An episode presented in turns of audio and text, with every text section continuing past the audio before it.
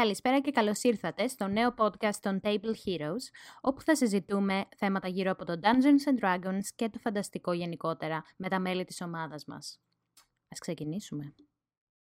Καλησπέρα και καλώς ήρθατε στο podcast των Table Heroes.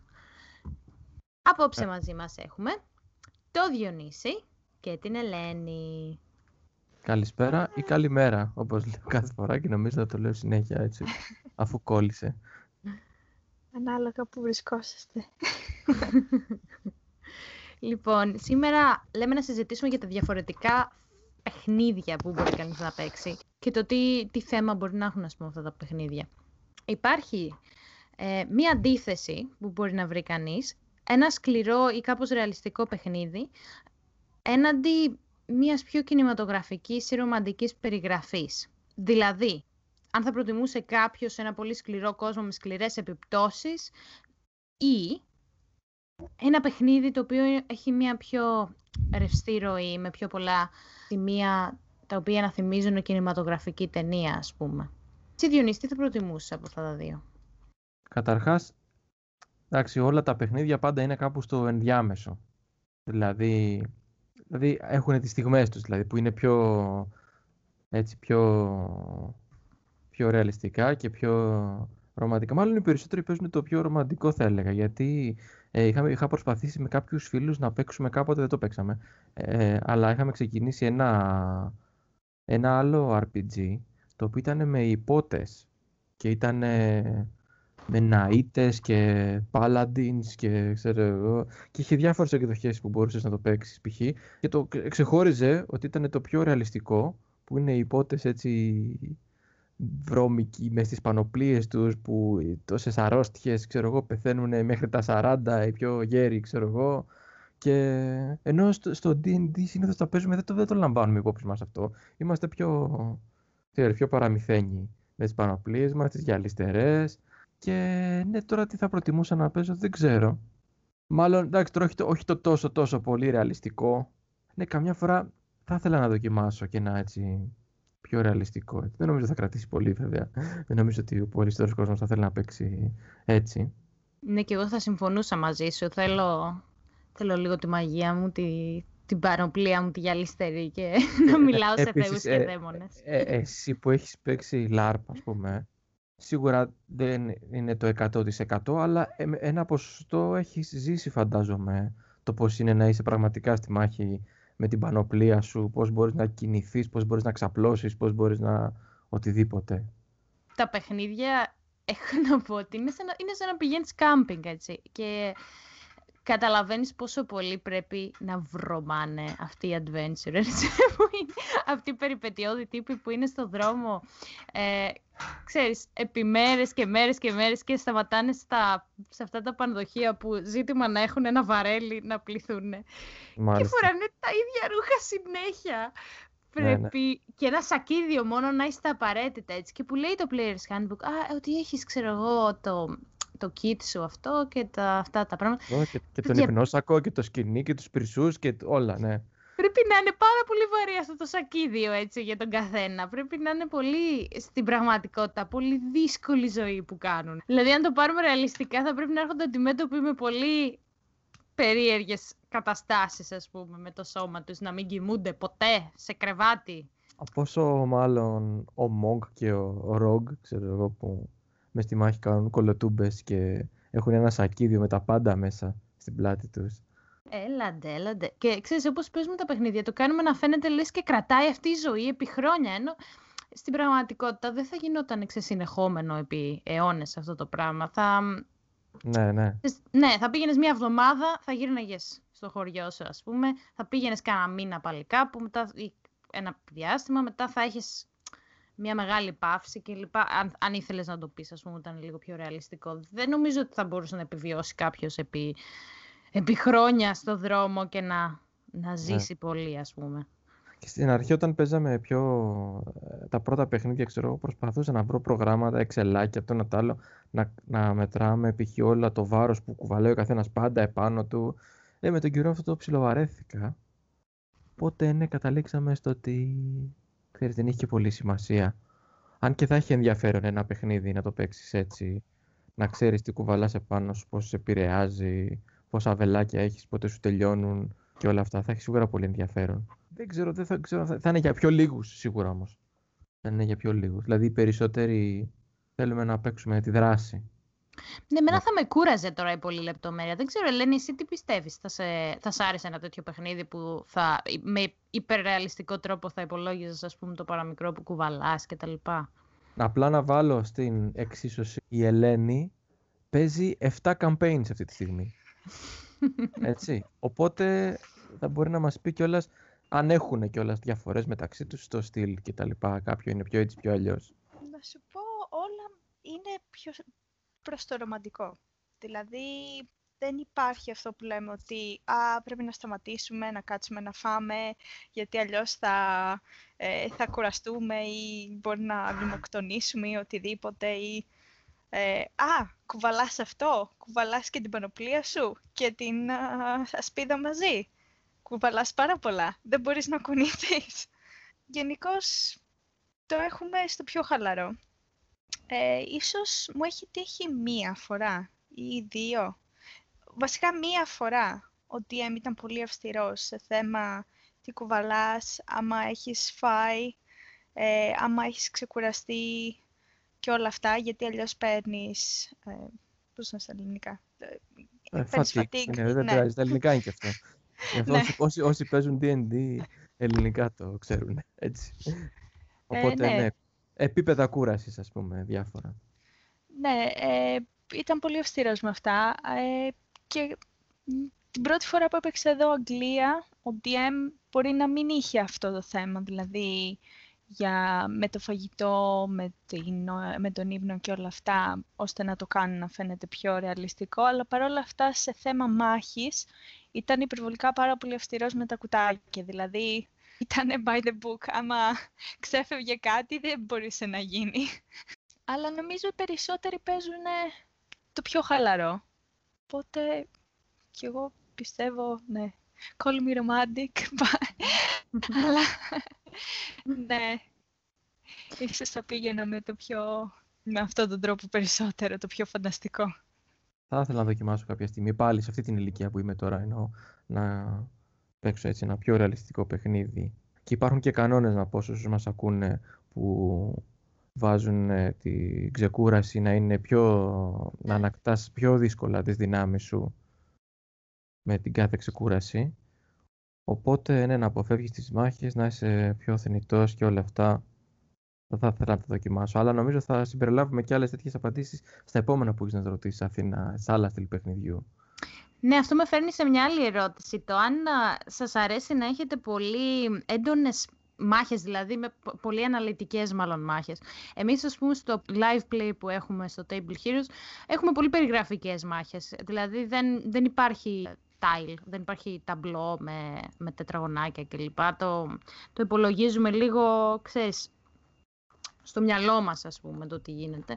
Δεν συμφωνούν όλοι όμως με αυτό, δεν είναι για όλους. Κάποιοι προτιμούν πολύ ρεαλιστικές σκηνές μάχης, με τα τετραγωνάκια τους, τους χαρακτήρες τους, τα, τα στοιχεία του κάθε χαρακτήρα, ξέρεις, τα υπολογίζουν πάρα πολύ καλά. Ξέρεις, μια μάχη με πολύ ρεαλισμό. Ο κανόνας να είναι, ξέρεις, την πένα, by the book που είπε και η Ελένη πιο πριν κάποια στιγμή. Περνάω, έχω, περνάω φάσεις σε αυτό το πράγμα. Ε, ειδικά στην έκδοση που παίζουμε τώρα, δεν είναι απαραίτητο να γίνουν όλες οι μάχες με τετραγωνάκια συγκεκριμένα όταν έχεις τον χάρτη σου και τα τετραγωνάκια σου και τη σκηνή σου μετράς τετραγωνάκια, βήματα κτλ., οδηγεί σε μια πιο τακτική μάχη, οδηγεί σε λιγότερες διαφωνίες για το που είναι ο καθένας κτλ.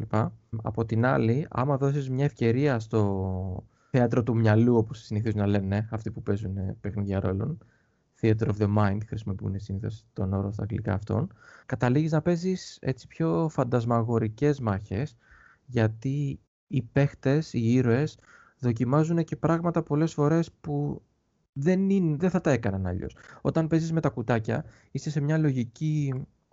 Όχι όλοι, αλλά θέλω να πω ότι έχεις μια τάση να κοιτάς το χαρτί σου, να δεις τι άλλο θέλω να κάνω, πόσο μπορώ να πάω μέχρι εκεί, θα με χτυπήσει, ο άλλος δεν θα με χτυπήσει, θα φάω ευκαιριακή επίθεση, δεν θα φάω.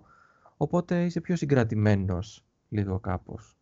Το παιχνίδι μας γι' αυτό προτίμησα να παίξουμε τις περισσότερες μάχες τουλάχιστον, αν όχι όλες έτσι, γιατί είναι πιο ωραίο και για κάποιον που θα το παρακολουθήσει. Κάποιον που θα ακούει, να το ακούει λίγο σαν show, έτσι, σαν τι κάνεις εσύ, τι κάνω εγώ, παρά να, με, να βλέ, μας βλέπει να μετράμε τετραγωνάκια, π.χ.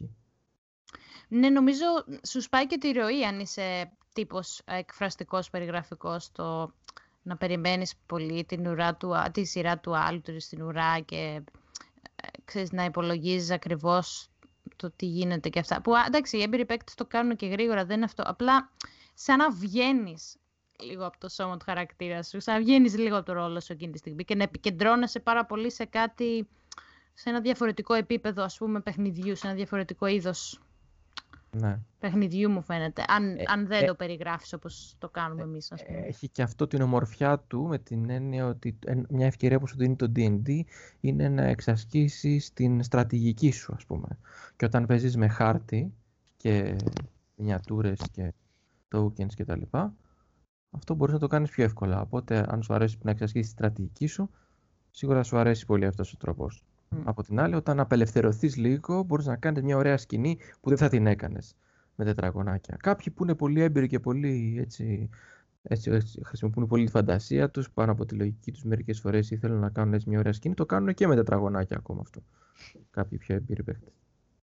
Ελένη, εσύ τι προτιμάς, προτιμάς ε, τετραγωνάκι αυστηρό ή, ή, ή, λίγο πιο ελεύθερο, είπαμε; Ε, ξέρω, είναι ανάλογα, να σου πω την αλήθεια, είναι ανάλογα και το DM.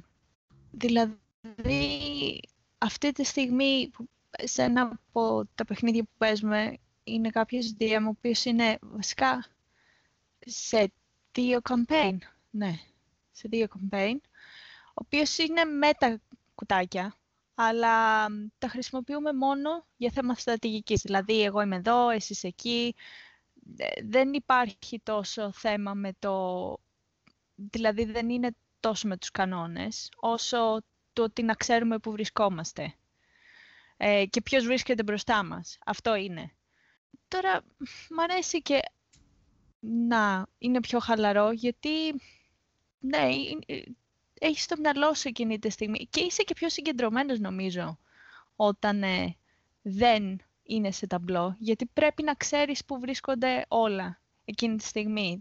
Πρέπει να προσέχεις και να ακούς το DM και τους άλλους uh, παίκτες για να μπορέσεις να ξέρεις που βρίσκεσαι, που βρίσκεται ο αντίπαλος και οτιδήποτε. Άμα έχεις το ταμπλό μπροστά σου, κάπως τεμπελιάζεις επίσης, πιστεύω. Δηλαδή, μπορεί να ξεκινήσεις να σκέφτεσαι άλλα πράγματα εν ώρα παιχνιδιού και λες, α, OK, okay, ε, εκείνο ο χαρακτήρας μου, μετά ξέρω που θα έρθει ο άλλος παίκτης ή που άμα θα έρθει κάποιος εχθρός και θα το δω τελευταία στιγμή και θα αποφασίσω τι θα κάνω.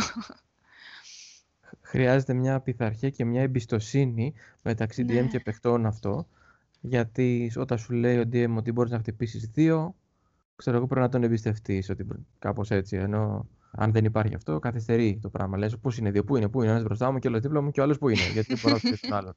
Ναι, αφήνει και δρόμο για αυτό που λένε τους ε, δικηγόρους των κανόνων. ναι, ναι. Αυτά, αυτά τα άτομα σίγουρα νιώθουν πολύ ανασφάλεια όταν παίζουν έτσι. Ναι. Να σου πω την αλήθεια, συνήθως όταν γίνεται αυτό, επειδή ε, καταλαβαίνω ότι ο παίχτης δεν μπορεί να έχει όλες τις επιλογές του να παίξει φουλή στρατηγική του. Το καταλαβαίνω. Συνήθως όταν έχω, έχω στο μυαλό μου εγώ πώς είναι η μάχη και παίζουμε έτσι χωρίς χάρτη, όταν καταλαβαίνω ότι μπορεί να χτυπήσει δύο άτομα ο μάγος π.χ. με το δαδεξόρκι, θα του πω, ξέρεις τι, μπορείς να χτυπήσεις τρεις. Δίνω και έναν παραπάνω. Π.χ. παράδειγμα. Είμαι λίγο πιο ελαστικός, αφού δεν βλέπουν τι γίνεται. Ακόμα και τότε, οι παίχτε θα πούνε γιατί τρεις, δεν μπορώ να χτυπήσω και τον τέταρτο. Πού είναι ο τέταρτος; Κατάλαβες. Εκεί που προσπαθείς να, να αφήσεις λίγο λάσκα, θέλουν κι άλλο οι παίχτε. Είναι πολλές φορές έτσι συμβαίνει αυτό. Ελένη. Ναι. Γενικά ακούμε πολύ τον όρο μεσονική φαντασία στα παιχνίδια αυτά. Δηλαδή οι πιο πολλοί άνθρωποι το έχουν στο μυαλό τους έχει σπαθιά εκπανοπλίες, άρα είναι μεσαίωνας. Πιστεύεις ότι είναι όντως επηρεασμένο αυτό το παιχνίδι τόσο πολύ από αυτή την ιστορική περίοδο ή τελικά έχει πολλές διαφορετικές περιόδους αναμειγμένες μέσα, καμιά φορά ίσως και σύγχρονες σκέψεις κλπ. Και τι ας πούμε θα ήθελες εσύ π.χ. ιδανικά να, να διατηρείτε σε ένα παιχνίδι, να διατηρείτε μια ιστορική ακρίβεια σε μια συγκεκριμένη περίοδο πιο πολύ ή ένας περίεργος αναχρονισμός με ουσιαστικά ένα φανταστικό κόσμο; το τελευταίο σίγουρα. Πιστεύω ότι το κρατάνε τόσο με τη μεσαιωνική εποχή λόγω του ότι υπάρχουν ε, οι υπότες και οι μάγοι και σκέψου μεσαιωνική Αγγλία, για παράδειγμα, με τον Αρθούρο και τον Μέρλιν και όλους αυτούς. Οπότε με το που σκέφτεσαι μάγους και υπότες, σκέφτεσαι μεσαίωνα απευθείας. Παρ' όλα αυτά, δεν ξέρω, ίσως θέλω να σκεφτώ ότι καμιά φορά λίγο περίεργη, αλλά θα ήθελα να σκεφτώ ότι ίσως εκείνο τον καιρό υπήρχαν όλα αυτά ή γι' αυτό υπήρχαν και όλοι οι κένταβροι στην αρχαία Ελλάδα και απλά σιγά σιγά πέρασε ο καιρός και εξαφανίστηκαν και ίσως σιγά σιγά έρθουν πίσω. Είναι μια τρελή σκέψη. Αλλά ναι, το τελευταίο σίγουρα. Ναι, προτιμάς να υπάρχει πολύ φαντασία και όλες διαφορετικές εποχές μέσα. Ε, εγώ, να σου πω την αλήθεια, δεν έχω καταλάβει γιατί το ονομάζουμε μεσαιωνική φαντασία. Ενώ άμα κάτσεις και αναλύσεις τι είδους όπλα χρησιμοποιούν, τι είδους πανοπλίες έχουν και κάτσεις και το σκεφτείς καλά-καλά και βάλεις και άλλες κουλτούρες, ας πούμε, που έχουν μέσα. Άμα το δεις χρονολογικά, ας πούμε, η, η έμπνευση που έχουν πάρει είναι κυριολεκτικά από όλη την ιστορία, όπως είπες εσύ, από αρχαία ελληνική μυθολογία και μέχρι αναγέννηση, όπλα με μπαρούτι και λοιπά, τα οποία είναι πολύ πιο μετά. Δηλαδή το ονομάζουμε μεσαιωνική φαντασία, αλλά δεν ξέρω αν είναι και πολύ μεσαίωνας. Τι νομίζετε εσείς; Ε, όπως σε όλα αυτά που θα συζητήσουμε σήμερα, όλα τα παιχνίδια είναι κάπου στη μέση. Έτσι, δηλαδή σε ένα παιχνίδι D&D είναι, είναι το ίδιο αναμενόμενο να βρεις σπαθί και δεν θα σου κάνει και μεγάλη εντύπωση να έχει κάποιος μπαρούτι, ας πούμε, με, με όπλο. Δεν θα σου κάνει πολύ εντύπωση.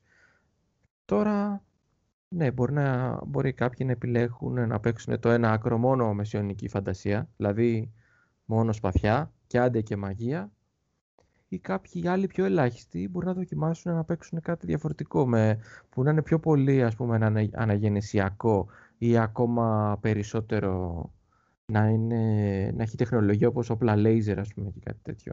Υπάρχουν παιχνίδια ρόλων σίγουρα που ασχολούνται με όλα αυτά τα θέματα. Στο D&D σίγουρα θα είναι ελάχιστοι αυτοί που παίζουν κάτι διαφορετικό από αυτό που λέμε μεσαιωνική φαντασία plus.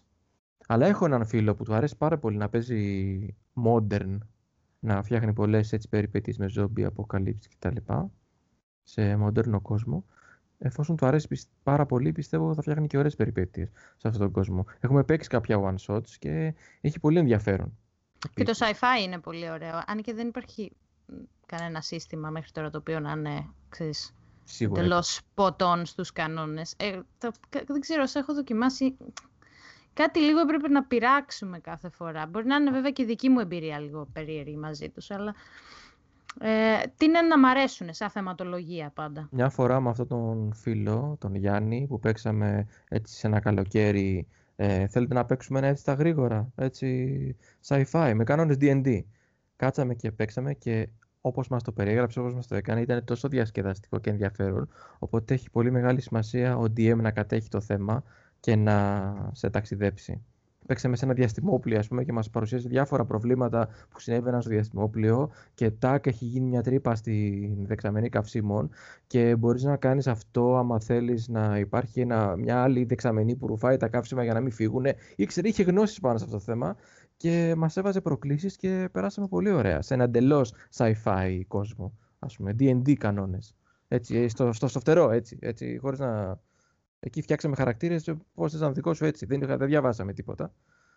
Ελένη, εσύ έχεις παίξει κανένα sci-fi campaign ή κανένα campaign το οποίο να είναι βασισμένο σε συγκεκριμένη χρονική περίοδο; Ε, έχω παίξει με πειρατές. Δεν ξέρω αν μετράει σαν βασισμένο σε μια χρονική περίοδο αυτό.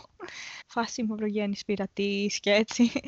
Sci-fi Έχω παίξει Stargate, ε, βασισμένο στο Stargate, ε, οπότε είχες όπλα.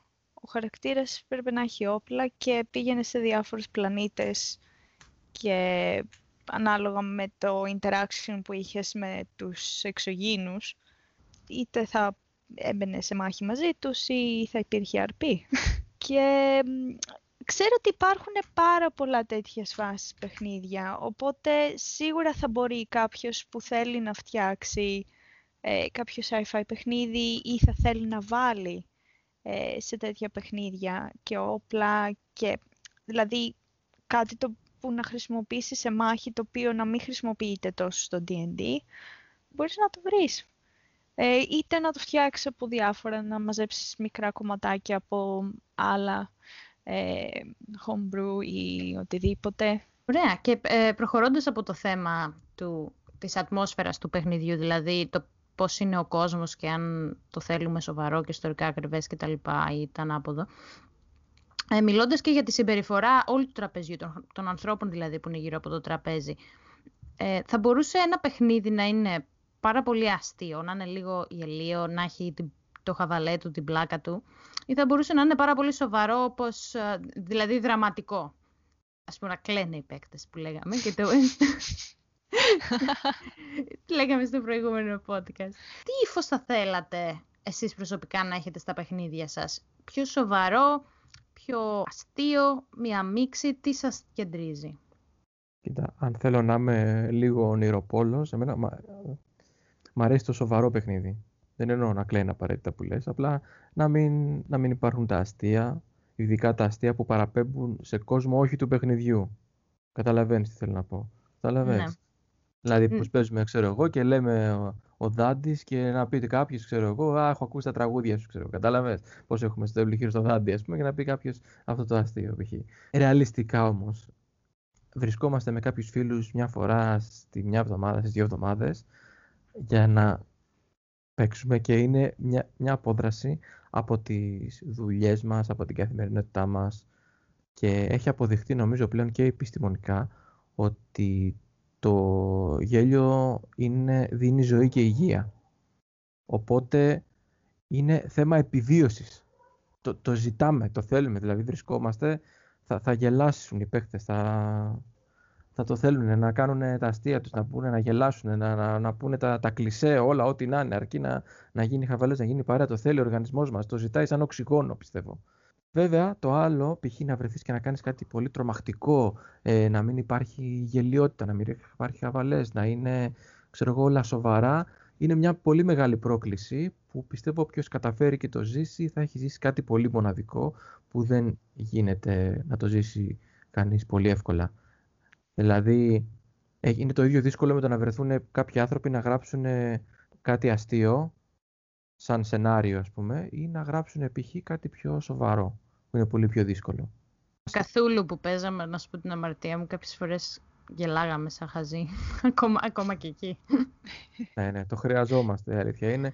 Όσο και αν όταν είμαι DM προσπαθώ να είμαι και λίγο πιο σοβαρός, όταν είμαι παίχτης, όχι και τόσο. Γιατί συνήθως ο DM που έχω απέναντί μου δεν θέλει και τόσο σοβαρότητα. Οπότε με αφήνει χαλαρό και εμένα και λέω τις περισσότερες βλακίες. Μα πήγα κι εγώ σε ένα campaign και μου λέει ο DM κάντε και λίγο πλάκα. Σκεφτόμουν από μέσα μου, δεν έπρεπε να το πει αυτό. Εσύ, Ελένη; Να πω την αλήθεια, θα πρέπει να, όπως είπε και ο Διονύσης, πρέπει να υπάρχει μια, ένα μέτρο και στα δύο νομίζω. Δηλαδή δεν θες να πας να παίξεις παιχνίδι και να νιώθεις λες και βρίσκεσαι στο σχολείο. να έχεις τον DM π.χ. και να λέει ησυχία και σταματήστε να γελάτε και οτιδήποτε άλλο. δηλαδή δεν θέλεις ο DM να είναι ο χωροφύλακάς σου. ε, αλλά απ' την άλλη, άμα υπάρχει πολύ γέλιο, ξεφεύγεις λίγο και δεν, δηλαδή ξεφεύγει από το παιχνίδι και μετά δεν μπορείς να θυμηθείς και που βρίσκεσαι και τι λέγαμε και... Δηλαδή χάνεις τη συγκέντρωσή σου και στο παιχνίδι, το οποίο δεν είναι καλό. Εκτός αν έχεις πολλή ώρα μπροστά σου, οπότε εντάξει, μπορείτε να κάνετε και το διάλειμμα σας. Ναι. Να σου πω, εμένα δεν με νοιάζει αν γελάμε ή άμα κλαίμε, αρκεί να νιώθεις έντονα ρε, εκείνη τη στιγμή. Δηλαδή, δεν... είτε είναι φόβος, είτε είναι γέλιο, είτε είναι κλάμα σε εισαγωγικά, είτε είναι αγωνία. Για μένα το κόλπο είναι να το πιστέψεις τόσο πολύ που να το νιώσεις έντονα, ό,τι και αν είναι αυτό το συνέστημα. Και αν μπορώ να τα νιώσω όλα μαζί σε ένα παιχνίδι και να πηγαίνει πάνω κάτω, πάνω κάτω, ας πούμε, η, οι σκέψεις μου, ναι, η διάθεσή μου, ακόμα καλύτερα. Μέσα σε μια ώρα να τα έχω όλα, ρε παιδί μου, στο, στο, στο τέρμα. Και θα προτιμούσατε να είσαστε σε ένα πάρτι που οι ήρωες είναι πιο ηρωική ή θα προτιμούσατε να είστε σε ένα πάρτι λίγο πιο ρόγκης, δηλαδή σαν παίκτες, που εντάξει αυτό κάποιες φορές αντανακλάται και στο παιχνίδι, αλλά σαν, σαν παίκτες θα προτιμούσατε να πηγαίνετε πιο προσεκτικά και αναλυτικά ή περνάτε καλύτερα όταν δεν το πολύ σκέφτεστε και αφήνετε την, την ιστορία να εξελιχθεί μόνη της; Λίγο γιούρια πάμε ας πούμε. Σαν παίκτης δεν ξέρω να σου πω, δεν με πολύ νοιάζει κιόλας. σαν DM σίγουρα πάλι όπως και σε, σε, κάτι, σε κάποια άλλη κατηγορία έτσι, διαφοροποίησης που με ρώτησες, θα ήθελα να ζήσω μια φορά το εντελώς προσεκτικό παιχνίδι. Ότι ξέρεις τι, άμα, κάνει, να, άμα κάνεις κάτι κακό, υπάρχει μεγάλη πιθανότητα ο ήρωας να πεθάνει. Που εκεί εφαρμόζει όλους τους κανόνες που είπαμε. Άμα θες, βάζεις μόνιμα τραύματα, βάζεις ξεκουράσει να μην γίνεται εύκολα, βάζεις ένα σωρό κανόνες υπάρχουν, μην τους αναλύσουμε, ε, που γίνονται οι ήρωες πιο προσεκτικοί ξαφνικά. Πρέπει, όπα, δεν κερδίζουν βαθμούς ζωής έτσι για πλάκα. Η πέμπτη έκδοση νομίζω τώρα έχει κρατήσει μια καλή ισορροπία. Ότι δεν είναι και, δεν είναι και απέθαντοι ήρωες τελείως, ρε παιδί μου, ούτε ξέρω εγώ, αθάνατοι. Αλλά λίγο άμα θες να, να τους δυσκολεύσεις μπορείς δηλαδή. Αλλά δεν πεθαίνουν και με τη μία, σαν μύγες, ξέρω εγώ. Και επίσης υπάρχουν κανόνες εύκολοι που το ρυθμίζεις πολύ εύκολα, ανάλογα με την ομάδα που παίζεις ή αυτό που θες να κάνεις. Ε, στην τέταρτη έκδοση, για παράδειγμα, το default ήταν ότι είναι, οι ήρωες είναι ήρωες. Σε κάθε επίπεδο του χαρακτήρα τους. Ε, και πρέπει δηλαδή να τους ρίξεις μετά για να το φέρεις στα ίσα τους. Δηλαδή το, το default τέταρτη έκδοση ήταν οι ήρωες πατάνε στην κόλαση και τρέμουν οι δαίμονες ας πούμε. Ο, ήρθαμε τώρα εδώ, θα σας φάξουμε όλους. Πάλι πιστεύω αυτό το ηρωικό παιχνίδι, το επικό έτσι, οι ήρωες δεν πεθαίνουν τόσο εύκολα, είναι νομίζω για τον περισσότερο κόσμο. Αυτό που θα, θα, θα θέλουν οι άλλοι να ευχαριστηθούν περισσότερο και θα θέλουν να ξανάρθουν στο παιχνίδι. Ενώ το άλλο θα ήθελα πάλι να το δοκιμάσω, πιστεύω δεν είναι για πολύ κόσμο. Δεν θα αντέξει πολλοί κόσμος να πεθαίνουν εύκολα ήρωες, να είναι προσεκτικοί, να έχει πιο πολύ ομιλία, να αποφεύγει τις μάχες. Σίγουρα το ηρωικό, ενώ ότι άμα ήταν.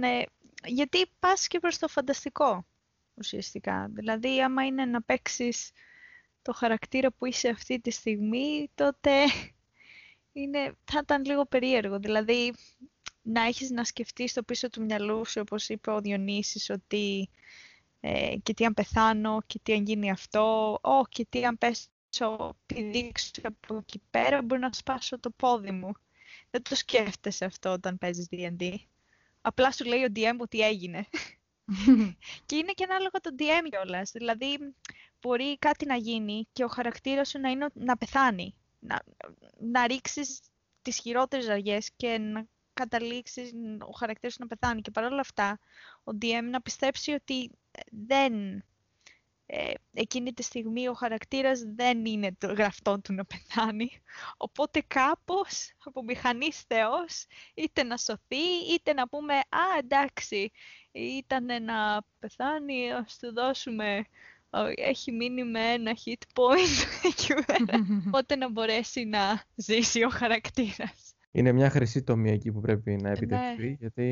Είναι όλα ανάλογα στο DM, δηλαδή ο DM είναι ο θεός του παιχνιδιού. είναι όλα στα χέρια του DM.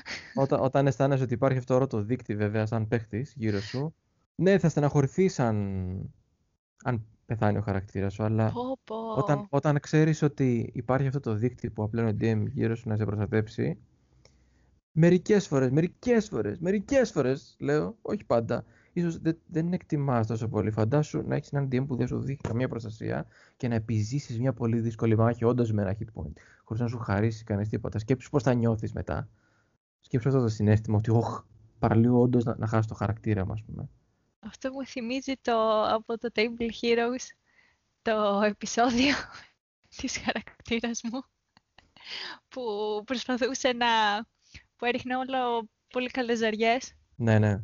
Και ο DM προσπαθούσε να τη σκοτώσει, το οποίο έχει τύχει στην πραγματικότητα σε χαρακτήρα μου. Α, τώρα θυμήθηκα ποιο λες. Αυτά που είχαμε κάνει ναι. τα πρώτα τα βιντεάκια, τα σκετσάκια. Ναι. Λέει τα ναι. σκετσάκια, ναι. Με την παπαδιά που ήταν πολύ τυχερή. η παπαδιά που ήταν πάρα πολύ τυχερή. Αυτό ήταν βασισμένο σε χαρακτήρα ο οποίος ήταν βασισμένο σε, αυτό που είχα παίξει με τους πειρατέ. πειρατές. Ναι. Και η Αθηνά ήταν το αντίθετο, έπαιζε την άτυπη παιχνίδια. Επίσης πολύ ρεαλιστικό και βασισμένο σε αληθινά γεγονότα. Ήταν αληθινά γεγονότα επίσης, ναι. Το Διονύση το πάει πιο πολύ. Σαν Game Master, τι σ' αρέσει πιο πολύ, μια πολύ βαριά προετοιμασία ή αυτοσχεδιασμός όταν διηγείσαι; Θέμα παιχνιδιού δηλαδή, σαν είδος παιχνιδιού. Αυτό, πάλι αυτό περνάω, περνάω, εγώ, περνάω, εγώ δεν ξέρω πώς το δουλεύουν οι άλλοι Game Master, εγώ περνάω φάσεις στη ζωή μου, μεγάλες. Δηλαδή πιο παλιά μου άρεσε να παίζω μiniατούρες, τώρα μου άρεσε να παίζω πιο ελεύθερα. Ε, πιο παλιά μου άρεσε να κάνω δικές μου περιπέτειες, τώρα μου αρέσουν πιο πολύ οι έτοιμες περιπέτειες. Ε, όλα αυτά κάνουν κύκλους, αλλάζουν. Τώρα περνάω φάση, ας πούμε, προετοιμασίας. Μ' άρεσε να προετοιμάζομαι πολύ. Νομίζω αυτό το συγκεκριμένο στο, στο περισσότερο κομμάτι της ε, ζωής μου μου άρεσε η προετοιμασία. Να έχω προετοιμάσει μερικά πράγματα. Να, για να, να έχει μια κορύφωση ε, σε δύο-τρία επεισόδια από τώρα, αυτό που παίζουμε τώρα. Κατάλαβες, να, να, έχω, να έχω βάλει ένα σπόρο που θα φυτρώσει, μετά να έχω σκεφτεί κάτι, πώς θα αντιδράσει κάποιος, πώς θα γίνει κάτι. Και το αυτοσχεδιαστικό βέβαια έχει και αυτό την ε, μαγεία του. Έχω ευχαριστηθεί πάρα πολύ οι sessions που γίνανε έτσι στον αέρα, χωρίς πολλή προετοιμασία. Αλλά νομίζω το περισσότερο, νομίζω, αν ήταν να διαλέξω ένα από τα δύο για την υπόλοιπη ζωή μου, θα διάλεγα την προετοιμασία. Με ευχαριστεί πάρα πολύ αυτό. Εγώ είμαι επίσης ένα άτομο που του αρέσει πάρα πολύ η προετοιμασία και είμαι από αυτούς τους ανθρώπους που κάθομαι και κάνω το σχεδιαγραμματάκι που λένε αν οι παίκτες κάνουν αυτή την επιλογή, τότε θα συμβεί αυτό και άμα διαλέξουν να το γνωρίσουν, θα συμβεί εκείνο. Και ξέρεις, έχεις ένα δεντράκι με 45.000 διαφορετικές επιλογές. Και με πανικοβάλλει όταν παίζω, που πρέπει να σκεφτείς πολύ γρήγορα να αυτοσχεδιάσεις όταν κάνουν κάτι το οποίο είναι για κάποιο περίεργο λόγο έξω από το δεντράκι, παρόλο που έχει σπαταλήσει δύο ώρες από τη ζωή σου να σχεδιάζεις το δεντράκι και παραπάνω ώρες από τη ζωή σου, για να είμαστε ειλικρινείς, βράδια, να σχεδιάζεις αυτό το δεντράκι και κάπως τα καταφέρνουν και κάνουν κάτι το οποίο είναι έξω από το δεντράκι και πρέπει να κάτσει να, να σκεφτείς επιτόπου, ας πούμε, και είμαι σε μια κατάσταση πανικού εκείνη τη στιγμή. Δεν ξέρω yeah. Ναι. αν όλοι το έχετε έτσι εύκολο. Εγώ δεν το έχω πάντως. Κάτι ενδιάμεσο. Κοίτα, πολλές φορές ε, δεν ξέρω αν είναι θέμα εμπειρίας ή του να ξέρεις καλά τους παίχτες σου. Τους παίχτες σου. Μερικές φορές αισθάνομαι ότι, ότι ξέρω τι θα κάνουν. Αλήθεια; Ναι, ναι, και δεν, δεν πέφτω πολύ συχνά έξω. Άντε, να σου πω την αλήθεια, εγώ μου έχουν πει ότι είμαι λίγο φόβος στο DM. Δεν θέλω να το αυτό έχω κάνει τα πιο κουλά πράγματα, τα οποία δεν τα περιμένει κανένας DM και απλά λίγο μένουν, οπότε... Ε, πες μας τώρα ένα παράδειγμα. Πες ένα παράδειγμα, ναι. Α, και να μας πεις, και, να μας πεις και, και πώς αρέσει να παίζεις, με προετοιμασμένο DM ή όχι. Άλλον και από την απάντηση νομίζω θα καταλάβουμε. Για πες. Με προετοιμασμένο, μου αρέσει λίγο να τους κομπλάρω. Γιατί να μας κομπλάρουν οι DM και να μην το κάνουμε αντίθετα κι εμείς επίσης; Όχι, το αντίθετο συμβαίνει πίσω περισσότερες φορές. ε, για πες. Να έχουμε το πάνω χέρι. Ήταν μια μάχη και άμα θυμάμαι καλά ήταν ένα όρμπ το οποίο ήταν πάνω σε ένα στήλο. Δεν μπορώ καθόλου να θυμηθώ τι έκανε αυτό το όρμπ. Πάντως όλοι προσπαθούσαν να το επιτεθούν. Α, ξέχασα να πω ότι αυτό βρισκόταν πάνω σε ένα λόφο. και υπήρχε ένα δέντρο δίπλα και όλοι προσπαθούσαν να επιτεθούν στο orb, το οποίο απλά έκανε ρούφα για οτι, οτιδήποτε επίθεση του έριχνες και δεν πάθαινε τίποτα απολύτως. Και λέω εγώ, οκ, γιατί απλά δεν σπρώχνουμε το, ε, το στύλο να πέσει το orb από το, από το, από το λόφο και τελείωσε η υπόθεση. Και απλά οι χαρακτήρες μου έσπρωξε τον στύλο και έπεσε αυτό, τελείωσε, καταστράφηκε αυτό γιατί έπεσε σε κάτι βάθη πολύ... δεν θυμάμαι καν. Τέλος πάντων, ο DM απλά είχε μείνει, OK, okay, δεν το περίμενα να το κάνετε αυτό. Ναι, εντάξει, αλλά για να έπεσε και να καταστράφηκε, θεωρούμε ότι την ηγέση τη θεωρεί πιθανή πιθανότητα και ο DM. Υπήρχε πιθανή πιθανότητα, αλλά... αλλά θέλω, θέλω, να πω ότι αν δεν ήθελε ο DM να γίνει αυτό, σου λέει ότι απλά δεν, δεν πέφτει κολόνα, ρε παιδί μου, ρίξε εκεί, φέρε μου 30 strength, ξέρω εγώ. Ναι. Υπάρχουν και μερικά σπέλ που το κάνουν αυτό και σε φέρνουν εξ απρόπτου. Ας πούμε, σχεδιάσει μια τέλεια μάχη και σου κάνει κάποιο πόλυμορφ, ξέρω. και γίνεται το τέρας βατράχι και μετά βάζεις το βατράχι σε ένα κουτί, ας πούμε, και τελειώνει η υπόθεση. Ναι. Α, εγώ το είχα κάνει αυτό με Levitate. Α, πες μας για το Levitate, γιατί την έχω ακούσει αυτή την ιστορία και μου αρέσει πάρα πολύ να την ξανακούω. Είμαστε σε μία μάχη και είχαμε τελειώσει όλοι από spell, γιατί ουσιαστικά είχαμε πάει από μία μάχη σε μία άλλη, χωρίς να κάνουμε rest.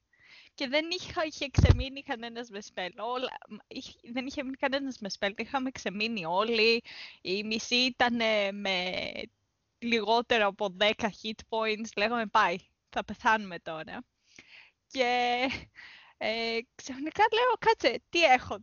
Κοιτάζω το χαρτί μου και βλέπω ότι η χαρακτήρας είχε levitate, επειδή είναι έργενάση. Και βρισκόμασταν σε ένα πλοίο και έκανα levitate τον... Ήταν μποσάκι κιόλας. Ήταν μεγάλος. Ε, ένας μεγάλος υπότης. Και λέω, OK, okay, καστάρω levitate. Και επειδή ήμασταν σε καράβι, δεν υπήρχε όριο για το πού θα πάει. Και απλά είχε πιαστεί από, το, από τα κατάρτια ο χαρακτήρας και προσπαθούσε να μην φύγει μακριά. Και εμείς απλά το επιτεθόμασταν με ό,τι μπορούσαμε. Δηλαδή, πετάγαμε οτιδήποτε υπήρχε πάνω στο πλοίο, πετάγαμε τα όπλα μας. και τελικά τον κερδίσαμε. Και είπε ο DM ότι άμα δεν το κάναμε αυτό, ότι σε δύο-τρεις γύρους θα είχαμε πεθάνει όλοι. Ένας έξυπνος τρόπος για να, να σπάσεις έτσι μια μάχη που το προτιμώ αυτό. Το, όταν είσαι ένα μεγάλο εχθρό, πρέπει να σκέφτεσαι έξυπνα, φίλε. Δεν μπορείς συνέχεια να ρίχνεις και να είσαι 150 γύρους. Δηλαδή το βαριέται και ο Θεός αυτό το πράγμα στο τέλος. Ναι, ναι. Ναι, θα πρέπει να σκεφτείς λίγο έξυπνα για να διατηρήσεις και το ενδιαφέρον του παιχνιδιού, ας πούμε, να τρέχει. Γιατί όσο, και, όσο δύσκολος και να είναι ο εχθρός, όταν γίνεται μια διαδικασία επαναληπτική, κάποια στιγμή βαριέσαι, θες να πας να φας πίτσα, θέλεις ναι. να, να τσεκάρεις ναι. τα μηνύματά σου.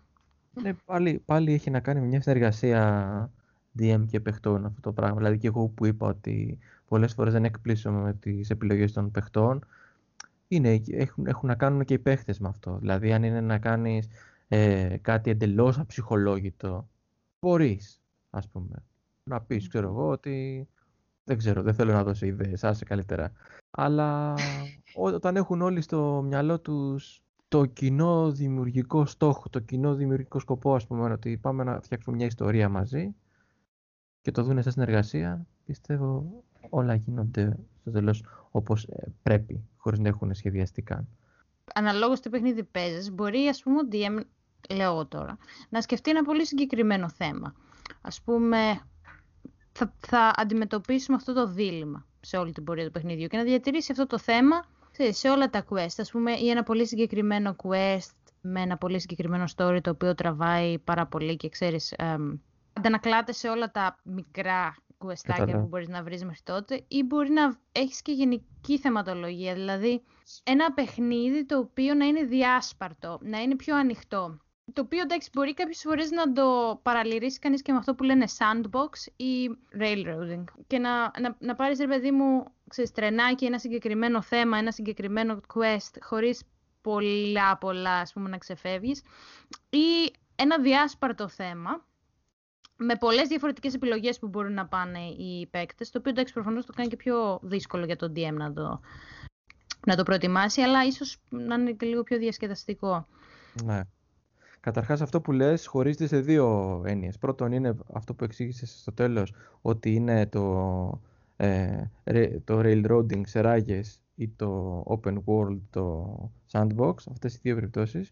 Και το άλλο είναι πιο γενικό θέμα, κάτι ή πιο συγκεκριμένο θέμα, ας πούμε. Παίζουμε μόνο σαμουράι ή παίζουμε μόνο, ε, ξέρω εγώ, Dragonborn versus Tieflings.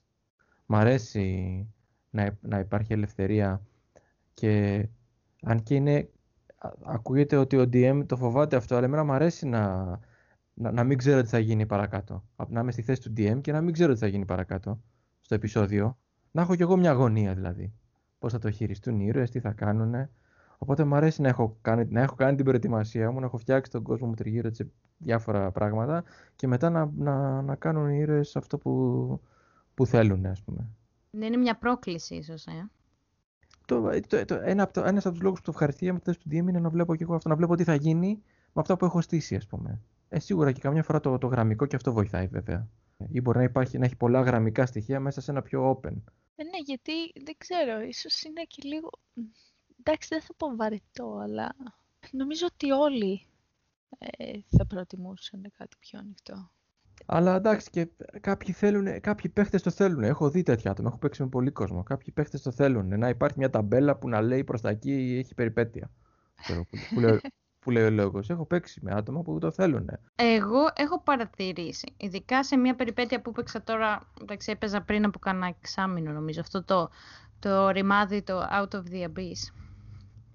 Αυτή η περιπέτεια είναι ένα, το πρώτο μέρος της περιπέτειας είναι ένα τεράστιο sandbox στο Underdark. Χρειάζεται τρελή προετοιμασία από τον DM για να το παίξει σωστά. Έχει κάτι πολύ overpowered encounters και εχθρούς στην αρχή. Και πέρα από το ότι έχει τέτοιες τεχνικές ρυθμίσεις που εντάξει, πρέπει να κάνεις ας πούμε επιτόπου, ε, εγώ παρατήρησα ότι μόλις αντιλήφθηκαν οι παίκτες ότι έχεις το Underdark να ταξιδέψεις όλο και ότι μπορείς να πας ας πούμε οπουδήποτε. Εξής ψιλοκομπλάρανε να διαλέξουν που να πάνε, ψάχνανε να δουν μήπως ο NPC θα τους δώσει κανένα στοιχείο για κατεύθυνση κλπ.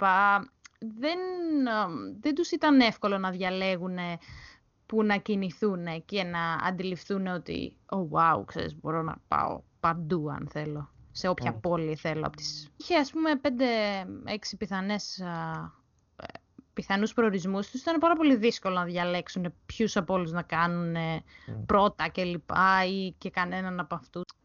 Πάντως και με την άλλη έννοια το θεματικό παιχνίδι ε, μερικές φορές το ευχαριστούμε πάρα πολύ. Μ' αρέσει πολύ να υπάρχει ένα θέμα στο παιχνίδι. Να έχεις περιορισμό σε τι χαρακτήρα μπορείς να φτιάξεις. Να μην είναι ό,τι γουστάρεις, ρε παιδί μου. Και αυτό το ευχαριστιέμαι πολύ, θα το έχετε παρατηρήσει στα, στα Monster Annuals που το κάθε ένα έχει ένα διαφορετικό θέμα αρκετά συγκεκριμένο μερικές φορές. Δηλαδή μια φορά είχαν φτιάξει όλοι οι παίχτε draw χαρακτήρα. θυμόμαστε όλοι με συγκίνηση. Ε, στο άλλο που ήταν ε, Dragonborn εναντίον Tieflings. Τι συνέβη, πού, πού μεταφερθήκαμε; μεταφερθήκαμε στο κινητό μου. Λοιπόν, έκανε, έκανε update το υπολογιστής μου και είμαστε, στο κινητό μου και έχασα το μικρόφωνο μου και τα πάντα τώρα, δεν πειράζει. Και για να κλείσουμε θα σας ρίξω τη βόμβα. ε, μιλάμε πολλές φορές για την ηθική μέσα σε ένα παιχνίδι, για το α, πόσες φορές ερχόμαστε αντιμέτωποι με το τι είναι το σωστό, τι είναι το λάθος, αν υπάρχει σωστό και λάθος. τι σας, σας αρέσει να αρχίσετε αντιμέτωποι με αυτό το ερώτημα, το τι είναι ηθικό, τι δεν είναι, αν υπάρχει το ηθικό ή αν όλα είναι σωστά από μια οπτική γωνία. Σας αρέσει να το εξερευνείτε αυτό με τους παίκτες σας, με τους χαρακτήρες σας ή στο παιχνίδι γενικότερα. Και τι είναι για σας η ηθική, ρε παιδί μου, ε, μέσα σε ένα ε, παιχνίδι; Επειδή το, το D&D session, ε, επειδή μιλάς, ανοίγεσαι, παίζεις, υποδίεσαι, δημιουργείς με τη φαντασία σου κτλ. Κατά μία έννοια, κατά μία είναι πολύ μακρινή και λίγο μεταφορικά, είναι λίγο σαν ψυχοθεραπεία αυτό το πράγμα. Με ζεις ε, εμπειρίες που δεν έγιναν ποτέ. Αλλά κάνεις ένα ταξίδι, έτσι, ψυχικό, εκεί μέσα, ε, στο παιχνίδι. Δοκιμάζεσαι. Δηλαδή δεν είναι τόσο... Δεν είναι τόσο απλά ότι λες, άντε τώρα είμαστε, δεν συμβαίνει στην πραγματικότητα αυτό. Θα αρχίσω να σκοτώνω αθώους μέσα στο παιχνίδι. Δεν το κάνουν όλοι πολύ εύκολα αυτό προσπαθούν, οι περισσότεροι με τους οποίους έχω παίξει, προσπαθούν να κάνουν το, το καλό, σε εισαγωγικά. Να είναι οι καλοί ήρωες. Ε, υπάρχουν πολύ σπάνιες περιπτώσεις που με το καλημέρα πάνε και σκοτώνουν το μαγαζάτορα, π.χ. Ε, δεν έχει τύχει να παίξω αυτό που λένε Evil Party Campaign πιο πολύ μου αρέσει επειδή τα ζούμε κιόλας με τους παίχτες τώρα. Προσπαθούμε να τα ζούμε έτσι πραγματικά και αυτά να γίνονται ωραία πράγματα, να συγκινούμαστε, να νιώθουμε ωραία συναισθήματα ότι κάναμε το καλό ή ότι κάποιος που αγαπήσαμε μέσα στο παιχνίδι δεν τα κατάφερε και ξέρω εγώ. Ναι, μας βγαίνει πολύ έτσι. Έχω πολύ καλούς φίλους εντωμεταξύ και είναι τόσο, τόσο. εκπέμπουν τόσο αγάπη και στην πραγματικότητα και οι οποίοι το βγάζουν και μέσα στο παιχνίδι όλο αυτό. Δηλαδή, αυτού που καταλήγω και κάνω παρέα, δηλαδή με αυτούς που καταλήγω και παίζουμε τελικά, είναι έτσι, ναι, εκπέμπουν τόση αγάπη και βγαίνει και μέσα στο παιχνίδι. Οπότε, ναι, δεν νομίζω ότι θα μπορούσα να βρω εύκολα άτομα να παίξουμε ένα evil campaign και να μην μας νοιάζει η ηθική, να έχουμε την αντίστροφη ηθική και τι σημαίνει ηθική και ξέρω εγώ, εγώ κάνω αυτό που θέλω, που είναι καλύτερο για μένα και όχι είμαι τρελός, θέλω να καταστραφεί ο κόσμος. Ναι, δεν ξέρω. Δηλαδή για σένα υπάρχει ηθική στο παιχνίδι και η ηθική για σένα είναι να αγαπάς ας πούμε και να, σε, να κάνεις καλές πράξεις και να βοηθάς. Ο αλτρουισμός ας πούμε είναι για σένα η ηθική. Στο παιχνίδι πάντα. Κάποια πράγματα που είναι πολύ ακραία μπορείς να ξεχωρίσεις αν, είναι, αν κάνεις το καλό ή αν κάνεις κακό. Τα πολύ ακραία φαίνονται ποια είναι. Ξεχωρίζουν. Ε, τώρα κάποια μικροπραγματάκια που δεν είναι κάπου στη μέση και δεν παίζουν πολύ ρόλο, ναι, γίνονται. Αλλά ναι, τα ακραία πράγματα ξεχωρίζουν. Λέει ε, ένας γνωστός μου λέει ότι τα άκρα είναι πολύ εύκολα να τα καταλάβεις. Γι' αυτό κάποιοι που βαριούνται να σκεφτούν πέφτουν στα άκρα με, με φόρα, ας πούμε. Είναι πολύ μεγάλη κουβέντα αυτή, ότι όταν δεν θέλεις να αναλύσεις κάτι και να το σκεφτείς πολύ, πας στα άκρα πάντα. Ναι, ναι. Επίσης, όταν θες να συζητήσεις, να καταλάβεις, μπορεί να συζητήσεις λίγο τα άκρα. Όπως κάναμε εμείς σήμερα. Mm. Είναι, το, το, είναι το τέλειο κλείσιμο. Συζητήσαμε όλα τα άκρα. Ένα παιχνίδι mm. είναι γελίο ή σοβαρό, ας πούμε. Είπαμε όλα τα άκρα. Και ναι, έχω ναι. να κάνω μία ένσταση, βέβαια, σε αυτό που είπαμε. Δηλαδή, ναι. και εκεί υπάρχει, θεωρώ, η εξαίρεση ότι κάποια πράγματα είναι από τη φύση τους ανθρώπινα δικαιώματα και πιστεύω ότι αυτά πρέπει να τα υπερασπίζεσαι ακραία. Δηλαδή, όταν κάτι, ας πούμε, αφαιρεί ένα ανθρώπινο δικαίωμα, πιστεύω ότι πρέπει να το υπερασπίζεσαι με πάθος. Με ζήλο και αυταπάρνηση. Ακριβώς. Εκεί, εκεί χρειάζεται το άκρο, την έντονη αντίδραση, γιατί αν, αν αρχίσεις να είσαι... Και να κάνουμε και λίγο debate και να το συζητήσουμε, ρε παιδιά, και έχει να κάνει με ανθρώπινα δικαιώματα στο παιχνίδι. Δηλαδή, την, στο παιχνίδι, ας πούμε, μπορεί να συναντήσεις την από το Λόρδο, ο οποίος καταπιέζει τον άλλον και, ας πούμε, κλέβει το βίο κάποιου, αλλά ήδη γίνεται για το καλό του Βασιλείου. Άρα μισό λεπτό να το συζητήσουμε, παιδιά. Ε, όχι, ρε φίλε. Όχι. Ε, όχι ρε. εκεί. Και νομίζω εκεί βρίσκεται ο, ορισμό, ο ηρωισμός για μένα. Να καταλάβεις πού πέφτει το ανθρώπινο δικαίωμα, ας πούμε, ανθρώπινο, το, το δικαίωμα στη ζωή κάποιου και πώς μπορείς να το υπερασπιστείς. Κάτε με. Τώρα, με σεβασμό, άλλη άποψη. Με σεβασμό στον κύκλο της ζωής. Ελένη, εσείς ναι. που παίζετε τόσα καμπέινι, υπάρχει κάποιο evil ή κάποιο που να έχει έτσι διφορούμενη ηθική. Ποτέ δεν έχω παίξει χαρακτήρα. Γενικώ οι χαρακτήρες μου είναι χαμηλών τόνων. Το είχα αναφέρει και στο προηγούμενο. Δηλαδή, δεν ξέρω αν θα μπορούσα να παίξω και χαρακτήρα ο οποίος να είναι όπως τη Βέρα, για παράδειγμα, της uh, Ευαγγελίας. Αλλά δεν θα μπορούσα να παίξω και Evil. Ε, έχουμε, πιστεύω ότι ε, νέοι παίχτες παίζουν... Μπορεί Δηλαδή έχω συναντήσει ότι οι άνθρωποι οι οποίοι μόλις ξεκινήσαν να παίζουν D&D θα δοκιμάσουν να παίξουν ίδιο χαρακτήρα. Το φαντάζομαι για το λόγο το ότι δεν υπάρχουν όρια, οπότε μπορείς να κάνεις ό,τι θέλεις στο παιχνίδι. Δηλαδή ναι. είχαμε έναν σε ένα campaign που παίζαμε, ο οποίος πήγε και έδιρε τον μαγαζάτορα, χωρίς λόγο. Να σου πω, είναι, και αυτό ψυχοθεραπεία είναι εφόσον κοίτα, άμα δεν το κάνεις στην κανονική ζωή, αυτό κάπως καθοδηγεί ναι, τη σκέψη σου, σε βοηθάει να διοχετεύσεις Μπορεί να σου σπάσει ένα νεύρα ένας άλλος μαγαζάτορας στην πραγματική ζωή και να λες δεν πάω να σπάσω στα μου, τα μούτρα του μαγαζάτορα στην ταβέρνα του D&D. ναι, ναι, ναι, κάτω καπιταλισμός και έτσι, ναι. Όχι, εγώ νομίζω ότι και όλος διχάζεσαι λίγο για το λόγο το ότι σε αυτόν τον κόσμο στον οποίο είμαστε ε, υπάρχουν πάρα πολλοί κανόνες. Γενικώ θα σκέφτεσαι με αυτή τη λογική. Είσαι στον κόσμο του D&D και κλέψεις κάτι, δεν θα υπάρχουν οι ίδιες συνέπειες. Ε, συνέπειες. Χθες ήταν ένα παράδειγμα. Ναι. δεν λέμε χαρακτήρα, δεν λέμε σημείο του παιχνιδιού, απλά... Ναι. Εν τω μεταξύ, εγώ κοιτάω το κενό και αναρωτιέμαι ποιο σημείο του παιχνιδιού εννοεί για χθε. Θα σου πω μετά. νομίζω. Α! νομίζω, νομίζω το έχω. Νομίζω το έχω. Εγώ δεν το έχω, παιδιά. Δεν πειράζει. Θα δω Αλήθεια. Ναι, ναι. Εμένα νομίζω ότι είναι από τα αγαπημένα μου πράγματα ε, στο παιχνίδι να, δοκι... να τεστάρω την ηθική μου, την προσωπική και να, να μπορώ να μπω ε, στο σώμα κάποιου πλάσματος με διαφορετικό κώδικα ηθικής από μένα. Νομίζω είναι ένα από τα καλύτερα μου πράγματα, τα πιο αγαπημένα μου, το να, να, το, να το τεστάρω αυτό σε ένα, σε ένα ασφαλές περιβάλλον. Ή να δω, ας πούμε, πώς ένα, το ταξίδι από ένα πλάσμα το οποίο μπορεί να μην έχει και πολύ καλή ηθική, πώς γίνεται να την αναπτύξει; Mm. Ήταν άποδο. Ή κάποιος που είναι πάρα πολύ σίγουρος για τους νόμους του και τους κανόνες του, πώς μπορεί να αρχίσει να αμφισβητεί κάποια πράγματα και να αλλάξει την uh, κοσμοθεωρία του, ας πούμε. Και αυτό είναι... Ενδιαφέρον. Ναι, είναι, είναι ενδιαφέρον uh, ταξίδι να κάνει ένας χαρακτήρας και να, να, παίξει, να τον υποδηθείς εσύ αυτό το χαρακτήρα. Νομίζω συζητήσαμε πολλά άκρα σήμερα για ζήλο και αυταπάρνηση υπεράσπισης της, του δικαιώματος του να ζει κάποιος και μ' άρεσε που κλείσαμε με αυτό. Ακόμα και όταν δεν πρέπει να είμαστε στον άκρο, πρέπει ακραία να υποστηρίζουμε τα δικαιώματα των άλλων και να υποστηρίζουμε το δικαίωμα όλων να μπορούν να παίζουν D&D και να λένε τις ιστορίες τους και να περνάνε καλά. Λοιπόν, παιδιά, να παίζετε D&D κάνει καλό και θα τα ξαναπούμε σύντομα. Γεια σας. Yeah.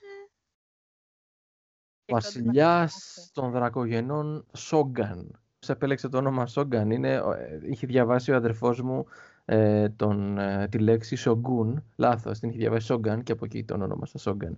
Η αυτοδοκράτηρα των διαβολιδίων, η, η, τη λέγανε Τζιτζερίς. Είχε διαβάσει πάλι ο αδερφός μου λάθος τη λέξη Τζιμπερίς και... και ακούστηκε μέσα στην αίθουσα εκεί μες στο βίντεο πρώτη φορά τα ονόματα των ηρώων και η Βασίλο γέλασε, αντιλάλησε το γέλιο της.